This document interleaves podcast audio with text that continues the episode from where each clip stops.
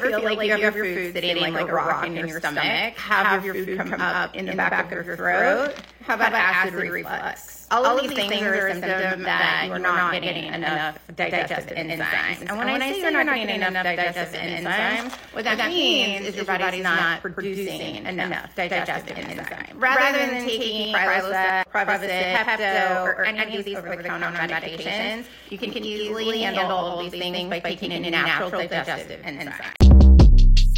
Shortcast Club